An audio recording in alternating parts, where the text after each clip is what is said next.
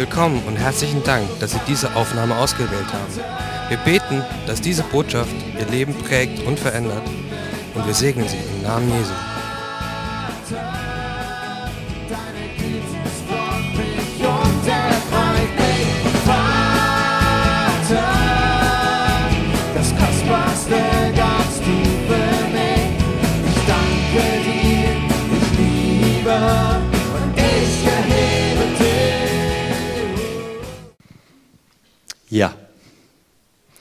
So Knackpunkte alle Jahre wieder. Und es ist auch wirklich für Leute, die zutiefst in einer Freikirche aufgewachsen sind, da geprägt sind, die haben es nicht groß mit dem Kirchenjahr. Hat aber irgendwo was, manche Dinge festzumachen und immer wieder zu wiederholen, die grundlegenden Dinge, die großen Feste. Und Pfingsten ist eins davon. Ich habe die Predigt heute genannt, das Emanuel-Projekt. Mal vorneweg, ähm, warum haben manche Leute so Schwierigkeiten mit dem Heiligen Geist? Weil es Immanuel ist. Gott konkret mit uns. Und das ist wie mit Gemeinde. Ich gehöre zum, zum weltweiten Leib Christi. Ja, das berührt mein Leben nicht, weil das ist eine anonyme Sache. Da ist keine Begegnung. Ich muss mich mit meinen Geschwistern nicht auseinandersetzen. Da ist keine. Der Realitätsaspekt fehlt. Ich finde Gott super, ich folge Jesus nach, ich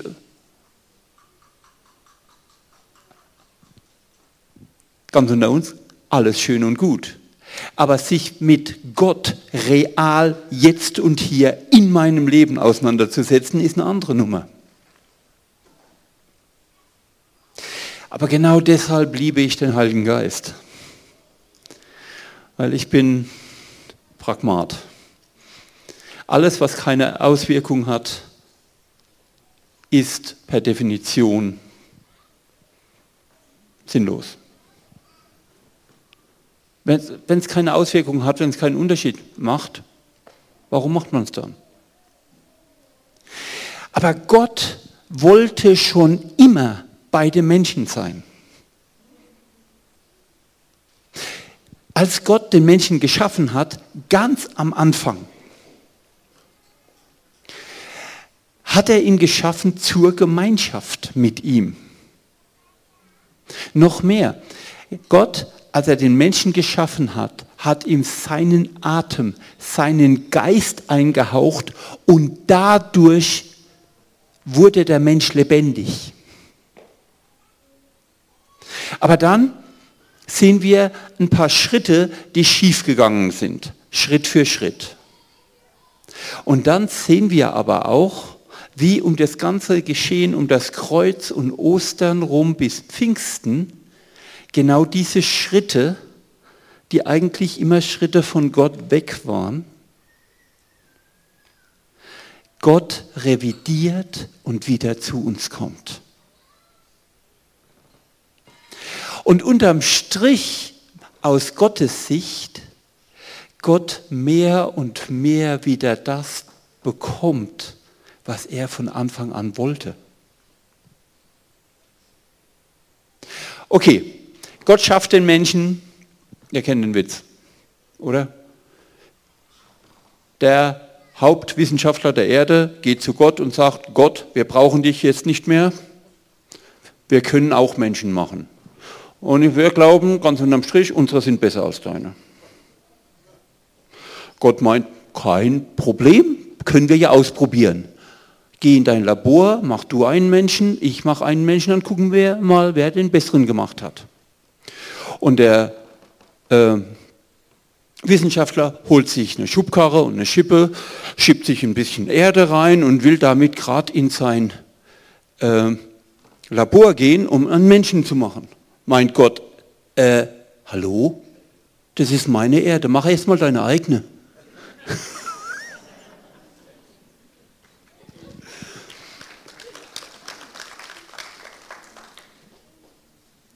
Gott schafft den Menschen und er formt ihn aus Erde.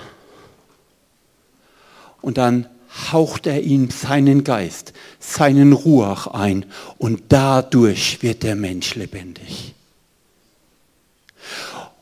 Und es ist dieser Geist Gottes im Menschen, die den Menschen zum Ebenbild Gottes macht.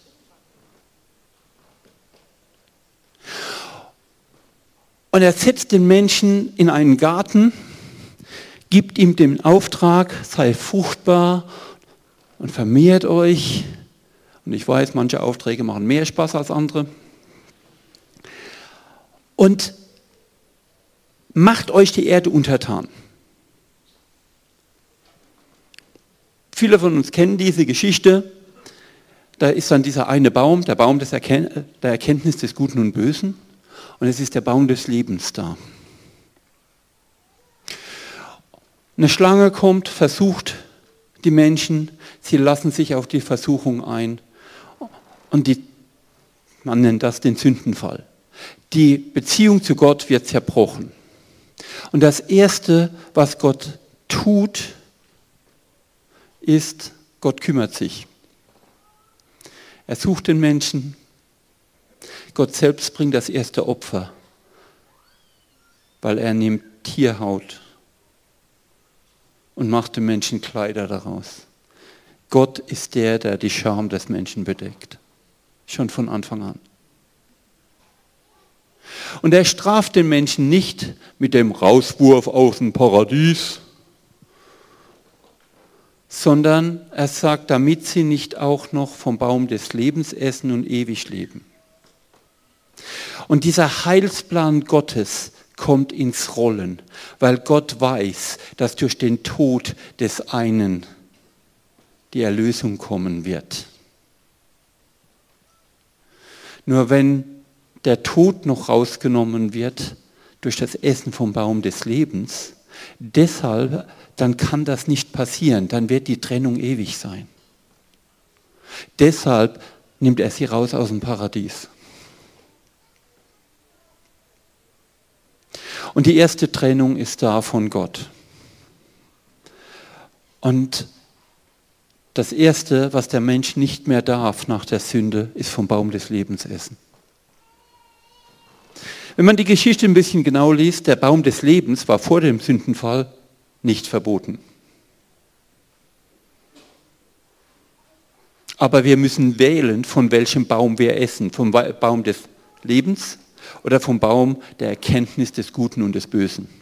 Das in sich ist ein ganzes Seminar und das lassen wir heute. Und dann die nächste große Geschichte, die in der Bibel berichtet wird, ist die von Noah und der Sintflut. Naja, wenn wir da hingehen, zu 1. Mose 6, die meisten Leute orientieren sich dann an den Überschriften. Und die Geschichte mit der Sintflut fängt dann in 1. Mose 6 ab Vers 8 an, ab da lesen wir. Aber die Verse davor sind unglaublich wichtig, weil sie erklären, was da passiert. Weil die Bosheit des Menschen nimmt überhand. Aber wir sehen auch, dass es zwischen der geistigen Welt und der natürlichen, zwischen dem natürlichen und dem übernatürlichen es keine Trennung gab zu dieser Zeit. Denn die Gottessöhne, Engelwesen oder wie immer wir das auslegen, hatten Kinder mit den Frauen, mit den Töchtern der Menschen. Steht da drin. Ist freaky, ist komisch, aber steht da. Und die Bösheit hat überhand genommen. Jetzt kommt meine Auslegung. Es ist eine Auslegung, man darf da sagen, das sehe ich ganz anders. Das ändert nichts daran, dass ich recht habe. Nee, Quatsch, kann man anders sehen, kann man aber auch so sehen wie ich.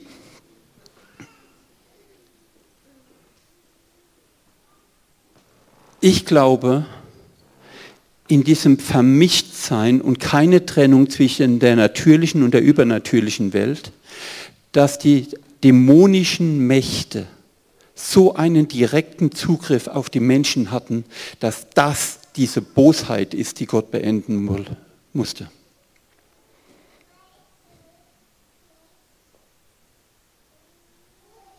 Kann man anders sehen? Ich sehe es so. Aber Gott trifft eine Entscheidung und sagt, mein Geist soll nicht immer da in dem Menschen sein, denn der Mensch ist auch Fleisch. Und wir sehen, dass mit der Sintflut Gott einen Neustart macht und auf einmal eine Grenze setzt zwischen der geistigen und der natürlichen Welt, zwischen dem Natürlichen und dem Übernatürlichen. Warum ist das wichtig zu sehen? Wir haben heute Pfingsten. Wir haben Pfingsten. Wir sind Wesen, die geschaffen sind zur Gemeinschaft mit dem Heiligen Geist. Das war der Ursprungsplan. Da ist was schiefgelaufen zwischendrin, verursacht durch Sünde, dass diese Gemeinschaft nicht mehr möglich war in dieser Art. Aber Gottes Plan war schon immer Immanuel, Gott bei den Menschen, mit dem Menschen, im Menschen. Und wir sehen, dass Gott da eine Trennung gibt in der Sintflut. Die nächste große Geschichte, die wir sehen, ist, Bibelkenner wissen mehr, andere können es einfach nachlesen, der Turmbau zu Babel. Turmbau zu Babel, die Menschen sagen sich, wir machen hier ein Projekt, wir bauen einen Turm, der bis in den Himmel reicht. Und das möchte ich euch kurz vorlesen. Ist nämlich super interessant. Wir umkreisen noch den Flughafen. Wir landen das Ding irgendwann und dann macht es Sinn, okay? Und die ganze Erde hatte, ich bin in 1. Mose 11, ab dem ersten Vers. Und die ganze Erde hatte eine einzige Sprache und dieselben Worte. Und es geschah, als sie nach Osten zogen, da fanden sie eine Ebene im Land Sinea und sie ließen sich dort nieder. Und sie sprachen zueinander, wohlan, lasst uns Ziegel streichen und sie feuerfest brennen. Und sie verwendeten Ziegel statt Steine und Asphalt statt Mörtel. Und sie sprachen wohlan, lasst uns eine Stadt bauen und einen Turm, dessen Spitze bis an den Himmel reicht dass wir uns einen Namen machen, damit wir na, ja nicht über die ganze Erde zerstreut werden. Da stieg der Herr herab, um die Stadt und den Turm anzusehen und den Menschen, äh, den die Menschenkinder bauten. Und der Herr sprach, siehe, sie sind ein Volk und sie sprechen alle eine Sprache und dies ist erst der Anfang ihres Tuns. Und jetzt wird sie nichts davon zurückhalten, dass sie tun, was sie sich vorgenommen haben. Wohlan, lasst uns hinabsteigen und dort ihre Sprache verwirren, damit keiner mehr die Sprache des anderen versteht. So zerstörte der Herr, zerstreute der Herr sie von dort über die ganze Erde und sie hörten auf, die Stadt zu bauen. Daher gab man ihr den Namen Babel, weil der Herr dort die Sprache der ganzen Erde verwirrte und sie von dort über die ganze Erde zerstreute. Komische Geschichte. Aber irgendwo super interessant. Denn wir sehen, wie die Leute wieder einen Schritt weggehen von Gott. Sie sagen, wow, wir brauchen ein Projekt, das uns zusammenhält. Dass wir nicht zerstreut werden. Warum ist das ein Problem? weil der Auftrag Gottes an die Menschen war, sich die Erde untertan zu machen, nämlich sich auszubreiten, nicht sich auf ein Ding zu fokussieren. Das ist komplett im, Gegensatz zu dem, was Gott den Menschen eigentlich gesagt hat. Und sie sagen, hey, wir bauen hier so ein Teil. Jetzt die fromme Religiöse sagt, und sie wollten dann selbst bis in den Himmel kommen und zu Gott. Also ganz unter uns, das steht nicht da. Die wollten einen Teil machen, das hoch genug ist, dass sie sich einen Namen damit machen. Sie, und Gott schaut sich die Sache an und sagt, wisst ihr was? Das kann funktionieren. Die werden sich einen Namen machen. Wisst ihr was? Die haben sich einen Namen gemacht. Das ist 6000 Jahre her. Wir reden immer noch drüber. Das hat funktioniert. Aber es ist vollkommen im Gegensatz zu dem, was Gott wollte. Es ist eine Einheit unter Menschen, die sich um ein Projekt dreht. Und in diesem Projekt geht es um den Stolz des Menschen. Gott hat uns zur Einheit geschaffen, aber das Zentrum dieser Einheit wollte schon immer Gott sein. Also was macht Gott? Und ganz unter uns, wenn ich den Hirsch erwische, der diese Idee gehabt hat, den prügle ich von heute bis gestern. Weil der ist schuld, dass ich Französisch lernen musste. Eine meiner traumatischen Erfahrungen im Leben, Französischunterricht. Der war schuld. Wehe dem, wenn ich den in die Finger bekomme. Und ich bin nicht der Einzige. Ich habe ein paar Freunde, die mochten das auch nicht.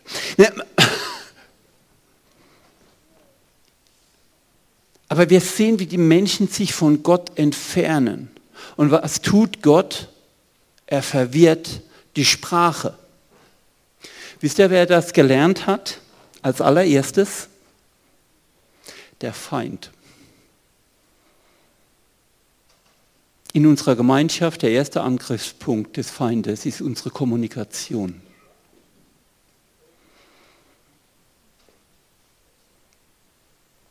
Dass wir nicht mehr wirklich miteinander reden können, dass es ankommt. Das ist ein Riesengebetsprojekt und ein Riesenfeld, wo wir investieren müssen.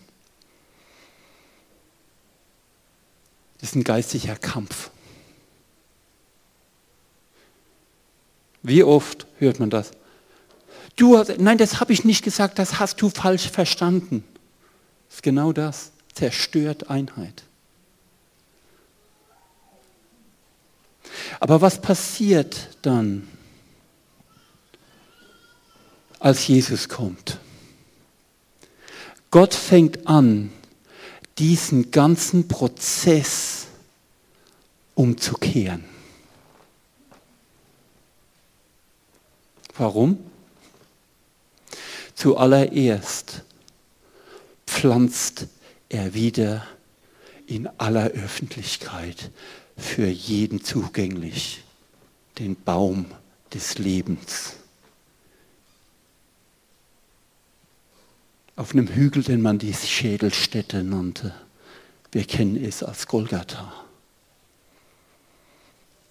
Und der Baum des Lebens ist das Kreuz.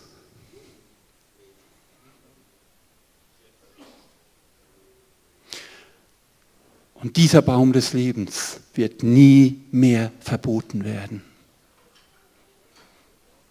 Dieser Baum des Lebens wird nie mehr verboten. Der ist frei zugänglich für jeden zu jeder Zeit.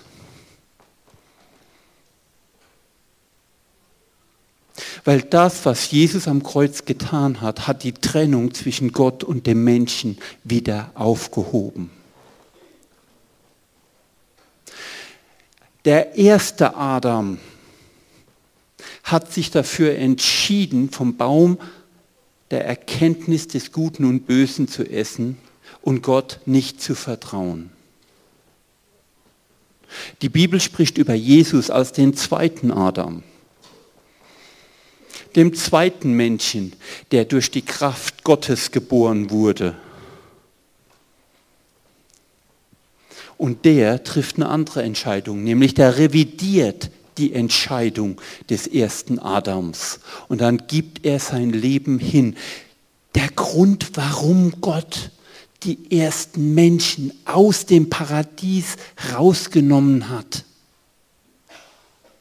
war, damit dieser eine kommen kann und sterben. Der Römerbrief spricht darüber, dass der Tod der Sünde Sold ist, die Bezahlung für die Sünde. Das heißt aber auch, Sünde kann gesühnt werden. Sünde kann bezahlt werden und sie wurde bezahlt an diesem Kreuz auf Golgatha. Und Gott beginnt die Welt zu drehen, die Geschichte zu drehen und die Menschheit zurückzuführen in den Zustand, in dem er sie eigentlich haben wollte. Nämlich lebend in Gemeinschaft und aus der Kraft seines Geistes, der in ihnen wohnt.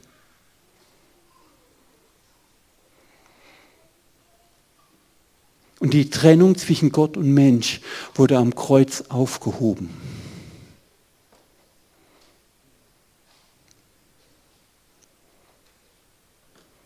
Aber dann gab es dieses zweite Problem,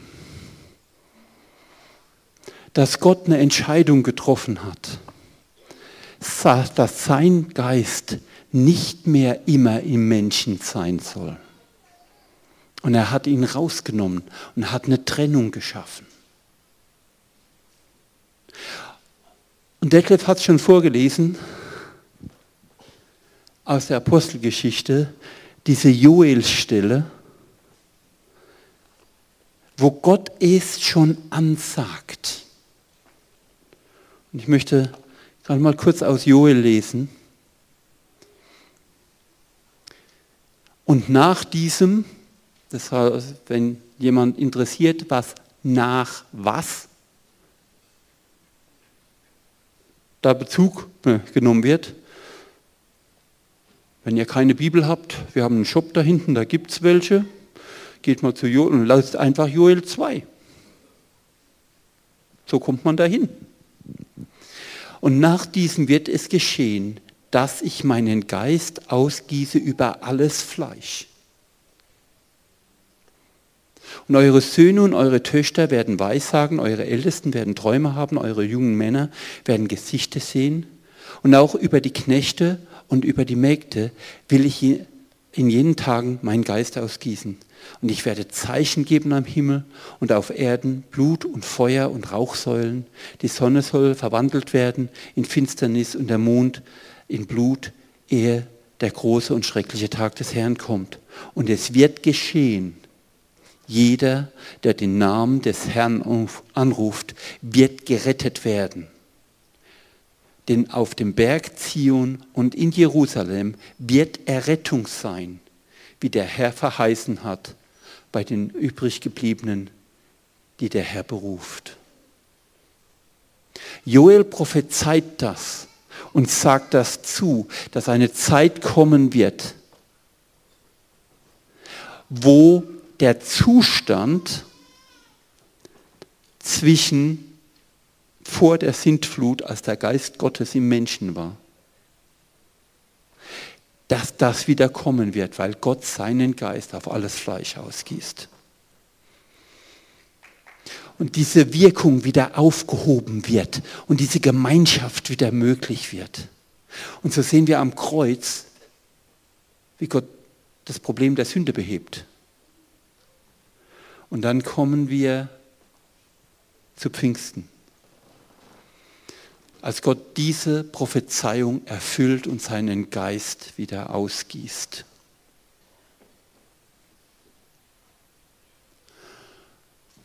Und auf einmal der Mensch wieder in seinen Originalzustand kommt.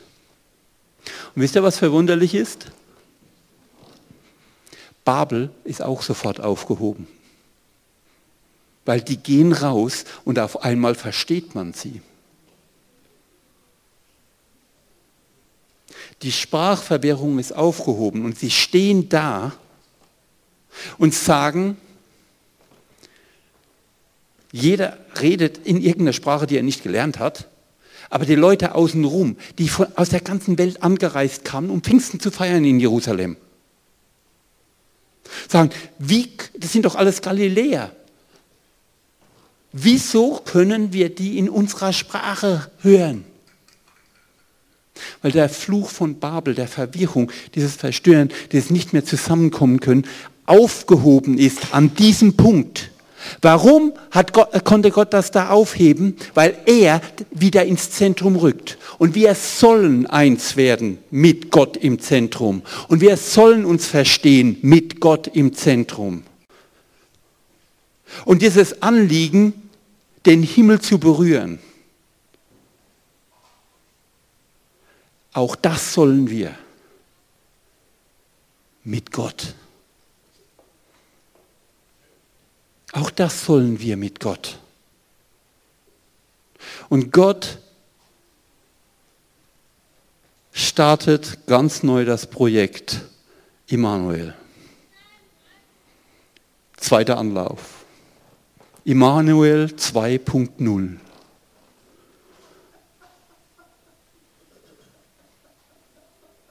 Das erste Mal, dass Immanuel da war, Gott mit uns hat der Mensch es abgelehnt, es nicht umarmt, es nicht gewertschätzt und hat sich abgewendet.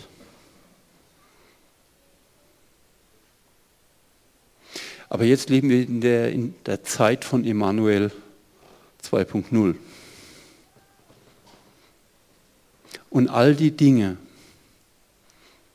die Gott für den Menschen hatte, von Anfang der Welt an, sind wieder verfügbar ab diesem Tag, den wir heute feiern.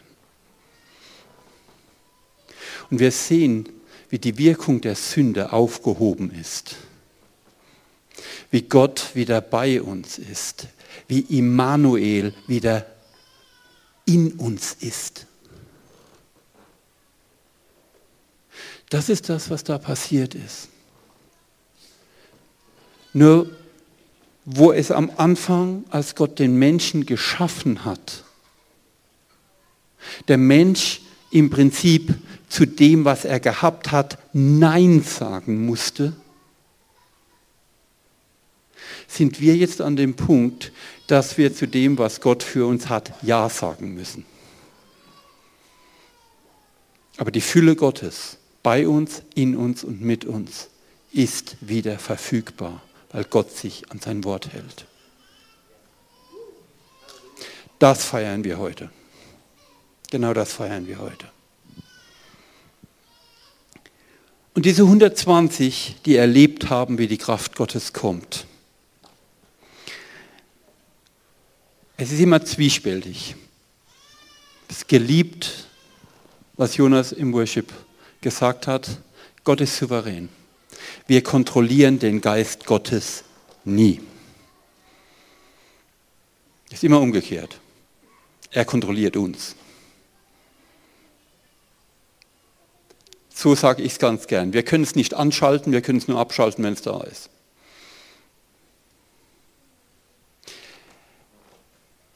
Aber für die Leute, die sich danach sehnen, dass wir auf eine ganz andere Art und auf einem ganz anderen Level wieder Pfingsten erleben, als Einzelne und als Gemeinschaft. Da gab es ein paar Schritte, die diese 120 gegangen sind. Der erste Schritt war, sie kannten die Verheißung Gottes und sie haben an ihnen festgehalten. Woher weiß ich das? Ein Petrus erkennt sofort, als es passiert und kann es erklären, dass das die Erfüllung der Joel-Prophetie ist. Der kannte diese Prophetie. Der hat daran festgehalten, der hat sich drauf gestellt und hat gesehen, wie es passiert. Sie kannten die Verheißung Gottes und sie haben an ihnen festgehalten. Ich habe mal ein sehr verstörendes Gespräch gehabt mit einem Ältesten einer Gemeinde, wo ich gesagt habe, hey, seit Pfingsten ist der Heilige Geist wieder da, verfügbar bei uns und real. Und Ja, ich weiß nicht, ob Pfingsten schon war oder ob das noch kommt. Ich gehe, hä? Ja, in der Joel-Stelle stehen so Dinge wie hm, die Sonne verfinstert sich und Rauchwolken und so. Das sieht man ja alles nicht, dass das an Pfingsten passiert ist. Ich weiß nicht, ob Pfingsten schon war, ob das wirklich passiert ist. Dann sage ich, ja, jetzt kann ich mich an deine Auslegung halten oder die von Petrus. Die von Petrus hat es in die Bibel geschafft.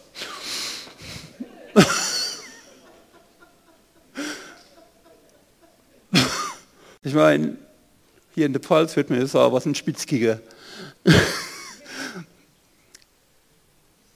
Solche Spitzfindigkeiten, hey, umarmen wir die Verheißungen Gottes und erwarten, dass er sich dazu stellt Oder suchen wir die Lücke, das eigentlich sagt, nee, nee, nee, nee, nee, ich muss erst mal überzeugt werden. Das ist eine Herzenshaltung. Die haben erwartet, dass die Verheißungen Gottes in Erfüllung gehen. Der zweite Punkt ist, die waren gehorsam. Die waren Jesu gehorsam. Jesus hat ihnen gesagt, so, geht zurück nach Jerusalem und dann haltet die Füße still. Und ich bin zurück bei einem Petrus. Das war nicht unbedingt seine Stärke. Und dann gab es so Leute wie Jakobus und Johannes. Die hat er Bonianges genannt die Donnersöhne. Ganz unter uns, für ihn das noch nicht aufgefallen ist, die hatten ein Temperamentsproblem.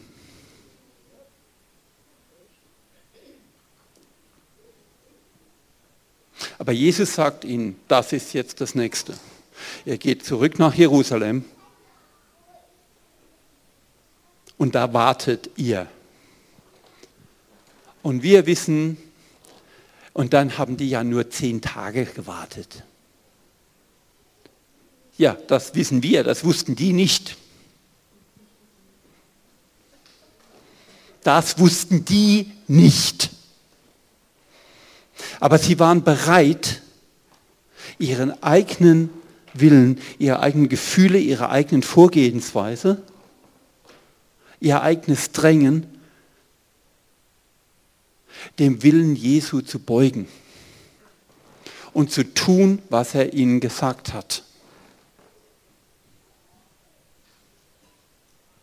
Das Festhalten an den Verheißungen, das Nicht-in-Frage-Stellen der Verheißungen Gottes, der Gehorsam Jesu gegenüber. Und jetzt kommt es ganz dick, Spannung aushalten. Die Spannung des Wartens aushalten. Sich nicht beirren lassen. Leute, die öfter mal hier sind oder die mich ein bisschen kennen, die unsere Geschichte kennen als Gemeinde, kennen das, weil ich es öfter schon erzählt habe, von dem ersten Wort, das ich bekommen habe, dass ich eine Schule leiten werde und eine Schule aufbauen werde. Bis wir die Schule wirklich hier gemacht haben, die Lebensart. 20 Jahre.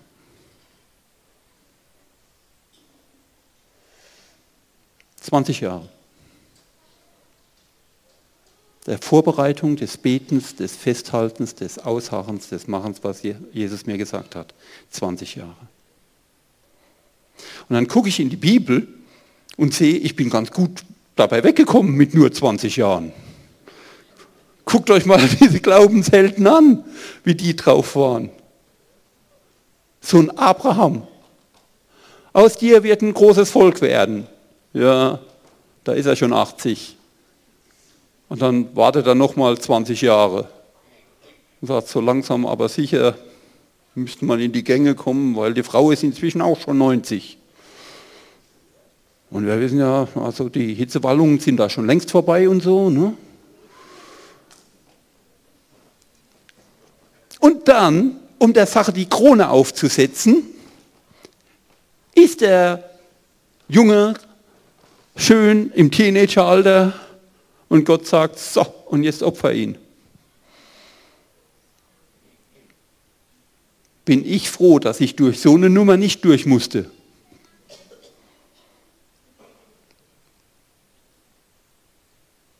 Die Spannung aushalten.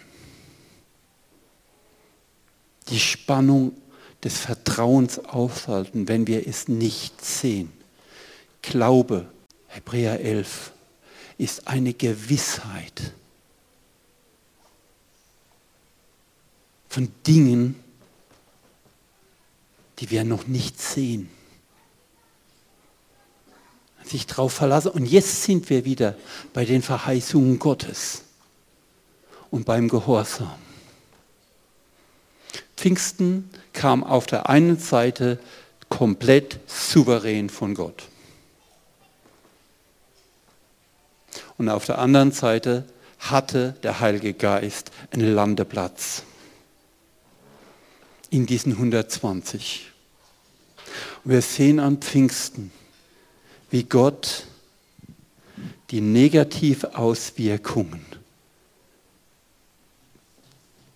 rausnimmt und zurückbaut.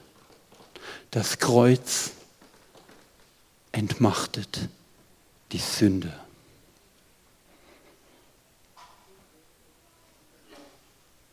An Pfingsten schenkt Gott seinen Geist wieder für alle, die ihn wollen.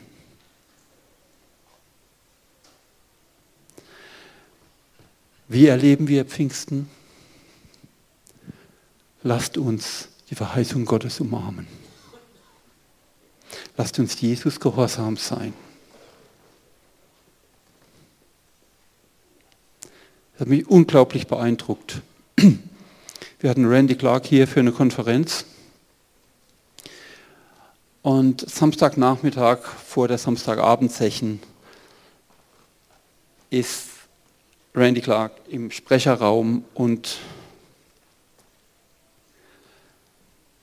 kann sich kaum noch auf den Füßen halten.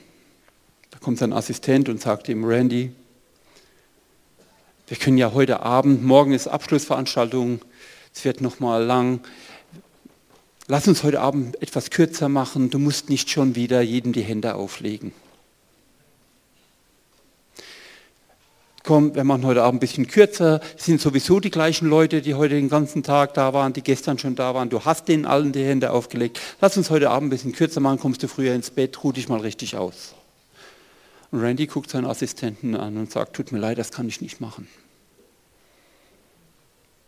Und er fragt, warum? Dann sagt er, als diese Sache in Toronto angefangen hat, hat Gott mir gesagt, dass ich jedem, der es möchte, die Hände auflegen soll nach jeder Veranstaltung. Und er sagt, das ist über 20 Jahre her. Und Randy sagt, aber seitdem hat Gott dann nichts mehr gesagt.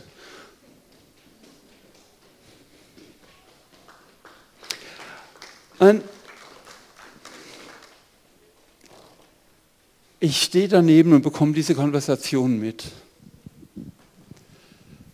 Und mir schießen die Tränen in die Augen.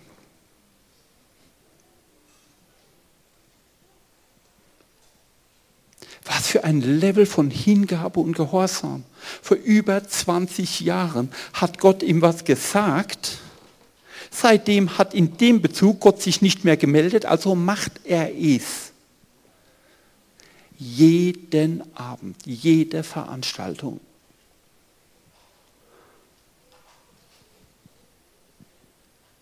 Weil Jesus irgendwann mal gesagt hat und seitdem sich nicht mehr gemeldet hat in dem Bezug.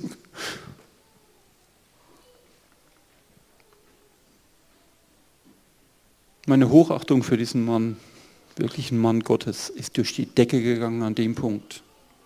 Nicht wegen der Kraft, nicht wegen den Zeichen und Wundern, die passieren, nicht wegen dieser Art von Hingabe.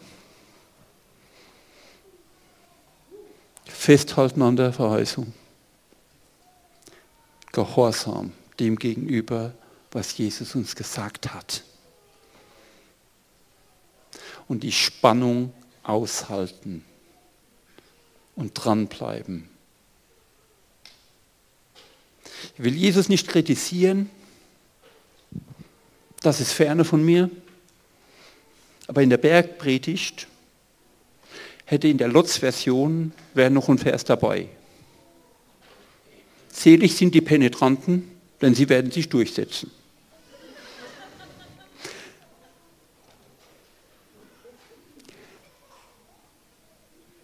Dran zu bleiben, nicht aufzugeben, hat einen ganz hohen Wert im Reich Gottes. Und es ist so oft der Gedanke, der mich treibt,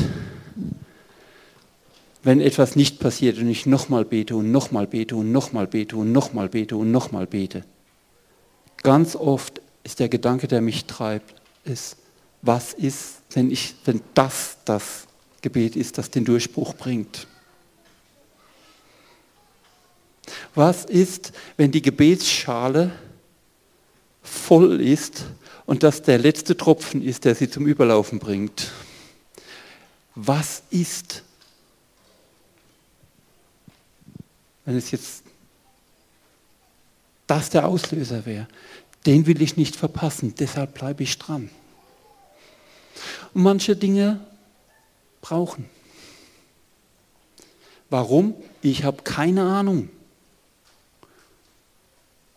Wenn ich genau wüsste, warum das so ist, hätte ich ein Buch drüber geschrieben, wäre Millionär inzwischen, weil jeder will das wissen. Aber das ist genau das, was Glaube bedeutet, die Spannung auszuhalten, bis die Verheißung Gottes eintrifft. Und ich möchte heute genau dafür beten. Für diese drei Dinge, für uns. Weil ich sehne mich immer mehr nach Pfingsten. Und zwar nicht, weil wir es einmal im Jahr feiern, sondern weil ich möchte, dass Pfingsten ein Lebensstil für uns wird. Dass, das, dass der Heilige Geist auf uns kommt und uns bevollmächtigt und uns gebraucht unsere Normalität wird. Ich umarme den Fakt, dass die Grenze wieder aufgehoben ist und dass der Heilige Geist wieder in uns wohnt. Ich möchte, dass das mehr und mehr Raum gewinnt.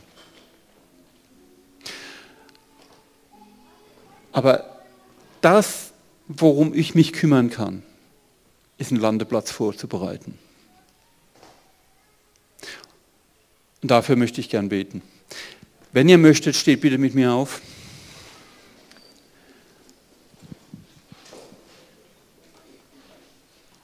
Weil dazu brauchen wir Gnade. Wie und wann der Heilige Geist kommt, werden wir niemals kontrollieren. Aber wir können in einer Haltung leben, die das einlädt und die sagt, ich möchte das.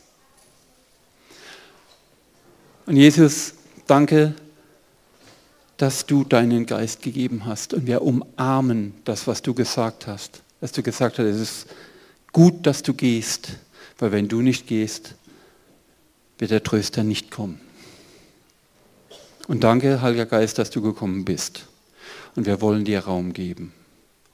Und Herr, gib du uns Gnade und schenk du uns Gnade, an deinen Verheißungen festzuhalten, sie zu kennen die allgemeinen aus deinem Wort und die spezifischen, die du uns zugesagt hast.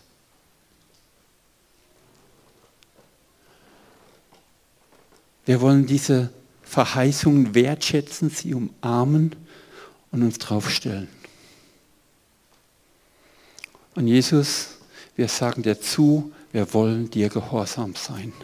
Und ich bitte dich, dass du uns erinnerst an die Dinge, die du uns eigentlich mal gesagt hast, die wir vergessen haben, die wir nicht mehr tun, wo wir uns nicht mehr dran halten, weil wir wollen dir gehorsam sein.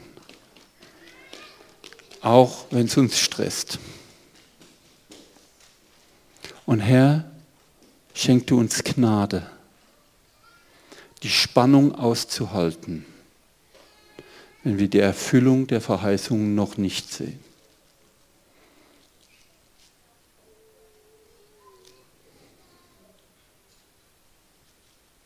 Das Gefühl, ich soll euch noch ein Zeugnis erzählen.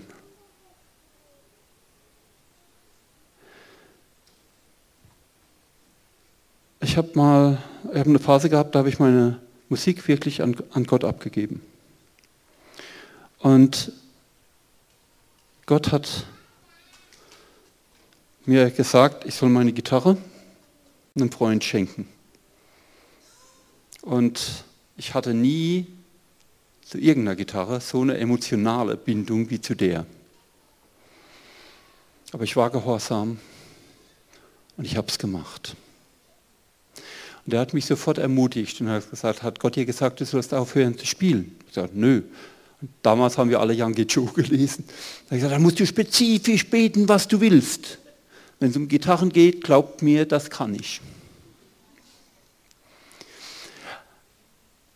Und dann hatte ich ein Erlebnis in der stillen Zeit, wo Gott mir gesagt hat, die Gitarre gehört dir. Ich war damals in New York für ein paar Tage bei einer Freundin und ich weiß noch, dass ich diesen Tag durch New York gerannt bin, in der vollen Erwartung, dass irgendjemand mir einen Gitarrenkoffer in die Hand drückt und sagt, Gott hat mir gesagt. Dass ich in einen Gitarrenladen reingehe und sagen, hallo, Sie sind unser millionster Kunde, suchen Sie sich was aus oder irgend sowas. Es ist nicht passiert. Ich habe ein Jahr lang ein Missionsteam geleitet nach Deutschland. Und aufgrund dieser Zusage Gottes, dass er mir diese Gitarre schenken wird, die ich im Detail, Lackierung, Ausstattung, Modell, ja alles wusste, was es sein wird. Ich bin ein Jahr lang rumgerannt und habe allen von der Gitarre erzählt, die Gott mir gegeben hat. Und die Reaktion war immer die gleiche. Oh, super, zeig mal her, wo ist denn das Ding? Irgend so ein Hirsch rennt noch damit rum.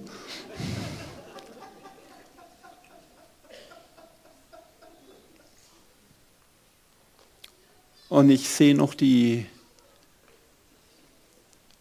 traurig lächelnden Gesichter, das Lachen hinter meinem Rücken der Spott, der daher durchkam.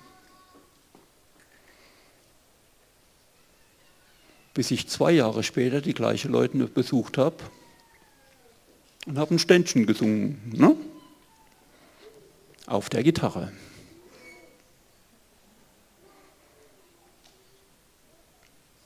Bis da hat jedes Detail gestimmt. Die Lackierung, das Modell, die Ausstattung, jedes Detail.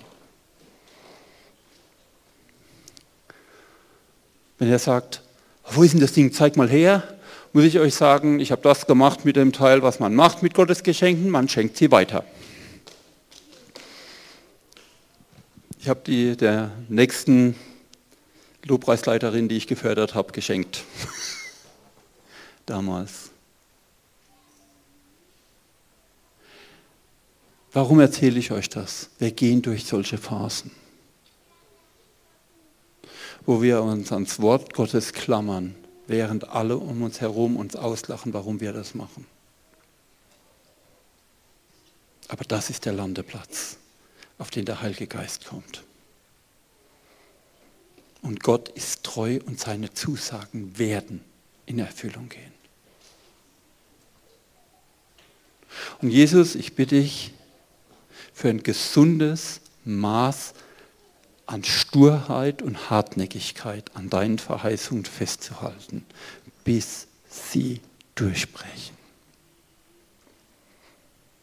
Schenke uns die Fähigkeit, die Spannung, auch die innere Spannung auszuhalten, bis du kommst.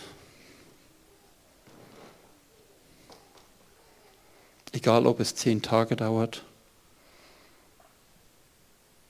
oder 20 Jahre. Amen.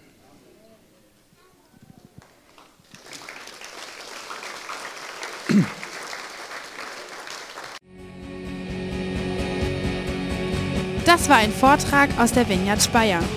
Um mehr Informationen über uns zu erhalten oder eine Rückmeldung oder ein Zeugnis zu geben, laden wir Sie ein, mit uns Kontakt aufzunehmen.